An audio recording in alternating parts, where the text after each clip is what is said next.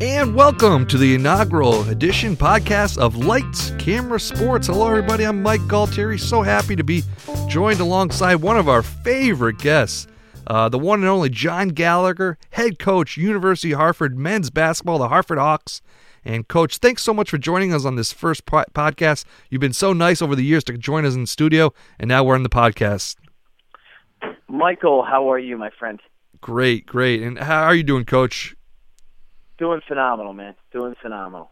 Great. So the Hawks, uh, you know, obviously tough loss yesterday against Vermont, but uh, overall, I think when I look at Hartford and the Hawks, you take a look at the big picture with you guys, and what sticks out to me immediately when I look at your program is that big win uh, against ACC foe Boston College. It was a great win. It was a great night for our program, and uh, you know we got to continue to build off of it. But you know, it, you know, we had Rutgers beat earlier in the season, up 12 with four and a half to go, and uh, couldn't finish it. Um, you know, I think the the biggest thing for us is uh, staying the course. I think we have a lot of the, the right pieces, and uh, it's just staying the course. Yes, no question about it. Uh, in case people just haven't followed along over the years, head coach John Gallagher, Hartford Hawks. John, I believe you're in your seventh year now with the Hawks. Whoa, time flies. and uh, just to give you a quick background, played at St. Joe's College basketball. What, what, was that experience like playing at the college level? Well, Coach Martelli was such a wonderful person and a great mentor, and uh, just a, a, a really a guy that gets it. And uh, it was really um, just such a joy to play for him. And uh, you know, I, I think when you have that experience, um, it it really um, makes you want to coach. So if you have a great experience, you want to coach. If you have a poor experience, you know you want to go uh, do something else. So um, I, I, I'm I'm I'm thankful to him uh, for everything he uh, inspired me to do, and uh, um, uh, he sort of set me on my journey. And was there a moment when you knew you wanted to be a coach? Uh, was there a particular moment, or just growing up, did you always want to be a college basketball coach or a basketball coach in general? I, I think it, you know, it made me understand. Uh, it made me want to coach, obviously more. I've always wanted to coach, but you know, you can have one experience that sort of, uh, you know, damages the the the. Uh, I don't want to say the innocence, but uh, the path. Um, and uh, I think he propelled uh, many of us who played for him to want to coach. Well said. And then you, you go from there. Correct me if I have it wrong, but I believe you went to Lafayette right after St. Joe's as assistant coach. Yeah. So I go uh, uh, head over to uh, Lafayette. Excuse me, not Lafayette. I went to LaSalle University. LaSalle. Uh, I was at LaSalle for five years in the Atlantic 10. I worked for Speedy Morris and uh, Billy Hahn, and there were two wonderful experiences. And then from uh, there, I went to Lafayette College, and um, it's where Fran O'Hanlon, sort of my profound mentor, got it. Uh, uh, you know, the, uh, you know, he's a Renaissance man. Uh, um, you know, he's like the wisest, one of the ins- most insightful per- people I've ever been around. So I spent two years there, and he's just a special person. Um, and then from uh, from Fran, uh, I went to um, uh, up here to Hartford, my first stint as the associate head coach with Dan Leibovitz, and uh, Dan's a friend Dan, of the program. He's been on many times as well back in his days when he was a head coach of the yeah, Hawks. Just a great person, and uh, he really um, he, he's a he's a guy that uh, still very close to, and uh, uh, he's a wonderful person. So, you know, I think I think one of the things um, that that we have to do um, is be thankful for everyone that taught us. So uh, Dan is, um, you know, when I say we, I mean my, everybody in the program. Like Dan's taught me so much, Fran's taught me so much, uh, and then from there I went to Penn, University of Pennsylvania, and uh, it was two years at Penn with uh, Glenn Miller, and then I was 11 days at Boston College with Steve Donahue. Um, he was like an older brother to me, and uh, from there we went. Uh, 11 days later, after I got the BC job, I was at. Uh, I got the Hartford job, and it's been a dream ever since. Can you just quickly go over that story? That's always I always enjoy hearing that story about the 11 days with the program, being um, a time at BC. How, how it all played out, the timeline. Say that again. Can you talk about how the timeline happened when you were at BC yeah, for so 11 I days? Got, I got I got the BC job. I was there 11 days. Met, met the AD, met all the people there, and was just recruiting for BC. And there was guys in Australia that I was recruiting that ended up. Uh, I thought BC we had a really good shot at. Uh, you know, some uh, some of the best players in Australia. Some of them ended up at St. Mary's, um, but we ended up. Um, Hartford job opened, and basically what we did, uh, the AD called me, Pat Meiser at the time, and uh, we. Uh, she said, "Are you? Uh, do you have an interest in leaving BC now?" I said, "Well, if it's for the Hartford job, yes." And Steve was very encouraging to get that job, and um, when I got it, it was just such a relief and uh, dream come true. Yeah, and Joe, you've had a lot of success uh, with the program on the verge of the NCAA's uh. I know that will happen in the next couple of years with Hartford Hawks. Uh, just talk about what are the you talked about. You want to be a head coach of the Hartford Hawks. What is the good selling points to the program? Uh, what are the points that you could base on to make it successful? Well, the the the thing that stands out to me, uh, the first thing um, is the people here at the university, and uh, I think it's this is a, a relationship place.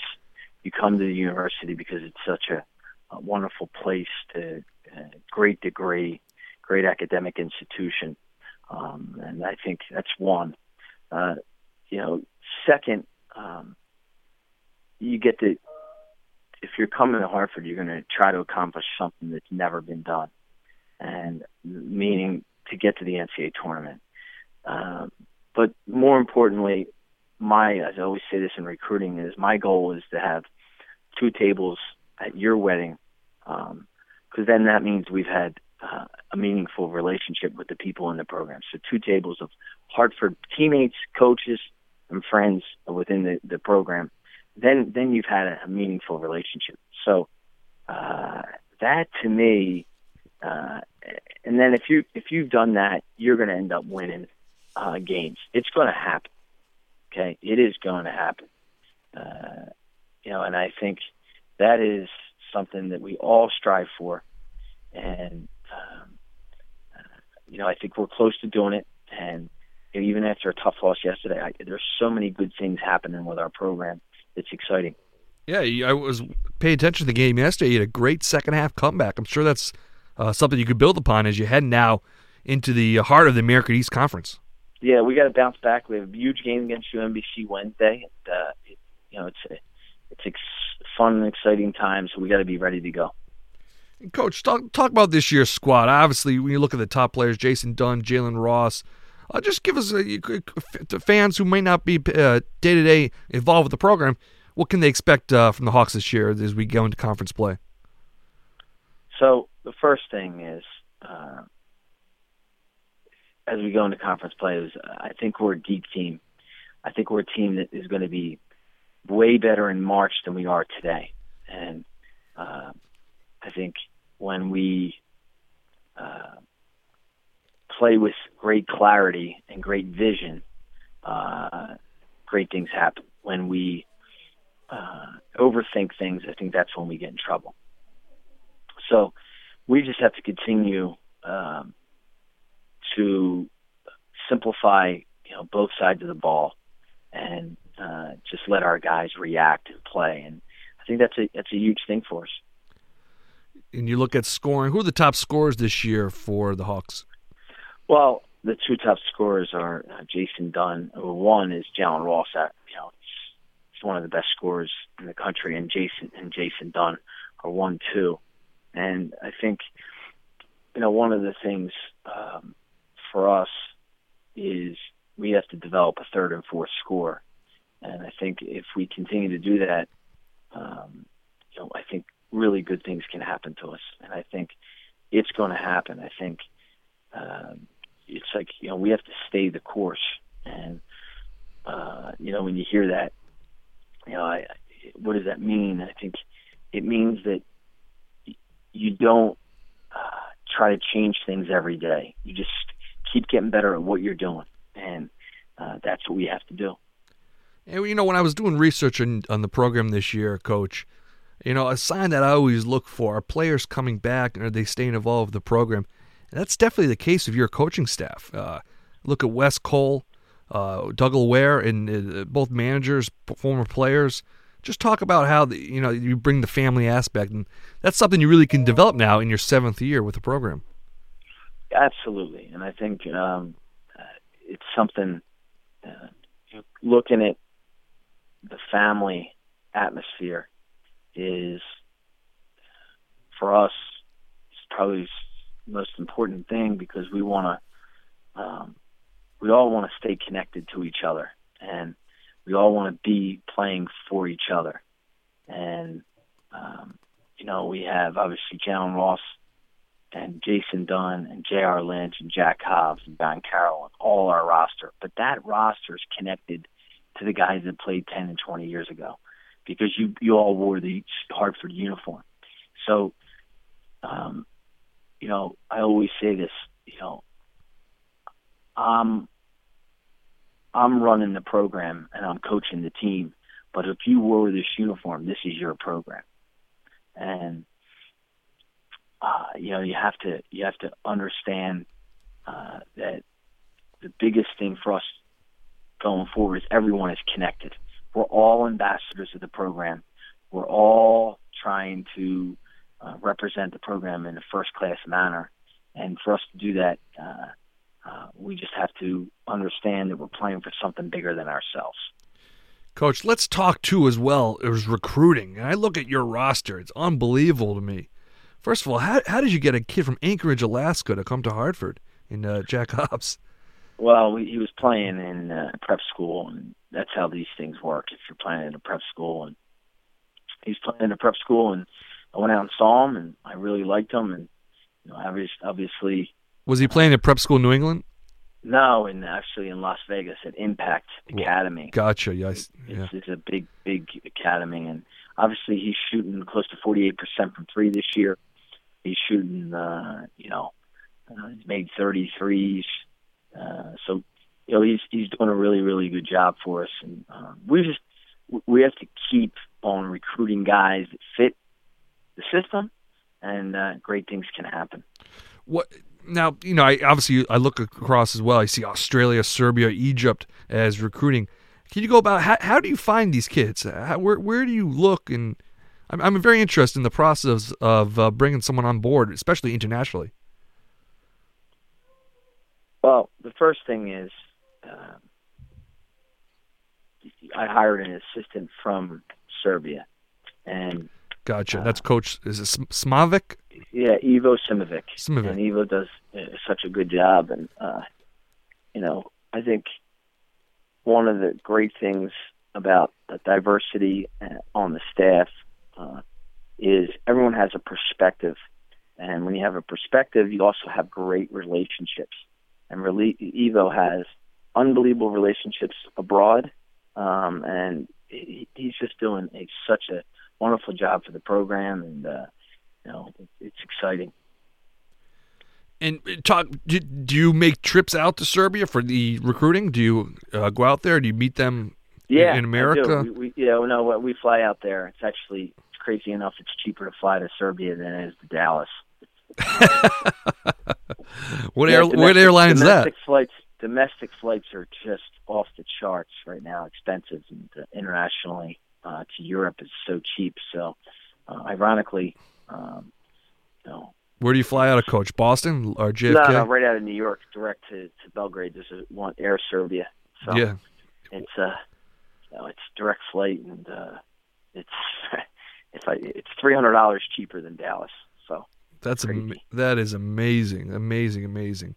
So just pretend you, I'm a, a, recruit in Serbia. What do you t- tell someone who's never probably even heard of Hartford before? Never mind the school, but the city itself. Well, I think the first thing you got to talk about is uh, the academic piece, and then the second thing is the, the basketball. And then the third thing is the family, family atmosphere. So you you want to start with the next 50 years of your life. You need to have a degree, and then you want to talk about the next four years, the basketball, and then you want to talk encompass both the 40 and the 50. So four years and 50, um, the family. We're going to be family. If you play here, you're always going to be connected to this program, and you're always going to have us to fall back on. Um, and that's something that uh, we take very seriously. Yeah, no question about it. I'm ready to sign up, coach. but uh, you know, and one thing that does strike to me though is no Connecticut players on the team. Is there something University of Hartford, the AU circuit, is it not connecting? Um, what what is what's going on? No Connecticut recruits. We've tried. Uh, you know, obviously we lost a kid to uh, a high major program this year. Uh, he went to the Big Twelve, um, and uh, you know he was it was between us and them and uh, we've done it for you know I'd say six years. We've we've recruited guys hard for whatever the reason they want to they want to go elsewhere. Um, and I can name you the names, and I can tell you where they went to school, and I can tell you about their mom and dad, and I can tell you uh, uh, what happens here. And I think this was before I got here. Is a lot of the kids want to go uh, and play out of the state um, and I think if you look at Quinnipiac's roster or Fairfield's roster, uh, you'll see the same, uh, very very similar. Maybe they have one guy, um, but not there's not seven or eight guys out there. And then the other thing is is the whole. Um, we've I've talked to other coaches about it. The state high school state law about uh, high school coaches not being able to work with their players in the off season is huge effect on uh, scholarship players. I think somebody gave me a stat the other day. There in 19 in the 80s there was 32.4 Division One players, and now there's like 3.8 a year. So wow. I think the high school rules have to be looked at. Uh, so they're losing close to 30 scholarships, and you say to me that can't be the reason. Well, when you're a freshman in high school and you leave school as a you know uh, in September, you don't have basketball after school.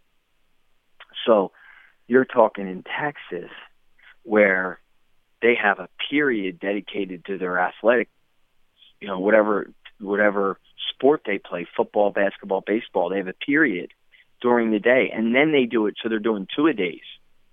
And then you come up here and they're not allowed to even to do anything. I think that has a great effect for all sports.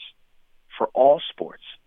And I think um, you've seen it uh, live and in action with the with the amount of uh, scholarships have been uh, lost, or I shouldn't say, you know, the players have.